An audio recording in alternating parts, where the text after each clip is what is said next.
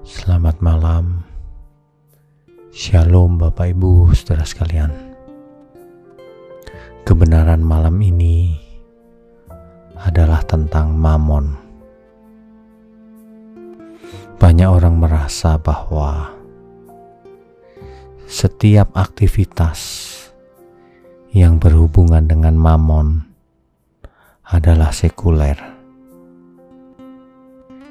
Jadi semua yang ada transaksi seolah-olah itu adalah sekuler.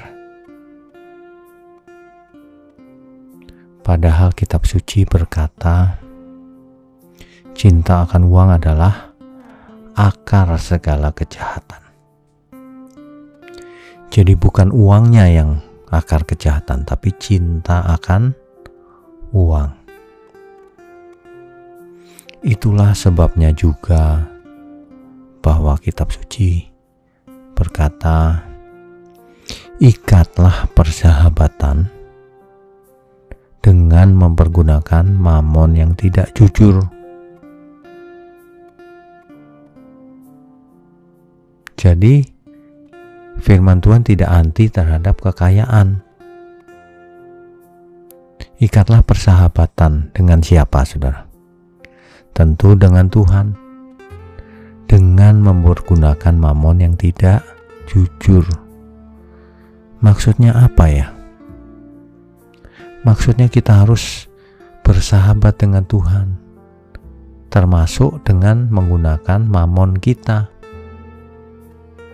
Tidak boleh pelit, harus mendukung pekerjaan Tuhan, harus mendidik anak dengan benar, harus menolong saudara-saudara kita, sesama kita, itu artinya sedang bersahabat dengan Tuhan dengan mempergunakan mamon.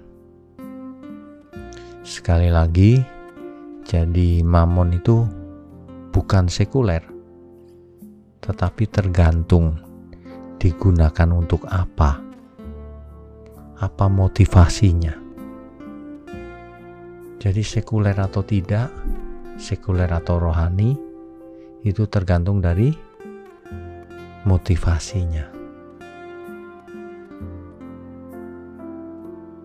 Dalam perumpamaan yang lain, bahkan Tuhan Yesus mengajarkan perumpamaan tentang talenta.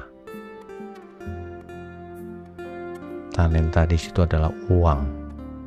Tentu saja ini perumpamaan. Yang saya mau tekankan adalah jangan anti terhadap uang, tapi pergunakanlah uang untuk memuliakan Tuhan. Cari uang yang banyak, tetapi untuk Tuhan, bukan hidup untuk diri sendiri, apalagi hanya untuk menikmati hidup bagi diri sendiri. Kalau itu salah saudara. Mari kita gunakan uang sebagai hamba, jangan sebagai tuan. Sebab uang itu hamba yang baik, tapi tuan yang jahat. Orang yang menghambakan diri pada mamon, ia akan binasa. Tapi orang yang menggunakan mamon untuk kepentingan Tuhan, untuk memuliakan Tuhan, tentu Tuhan berkenan. Saya berharap kebenaran ini bisa membukakan wawasan kita untuk hidup dengan benar.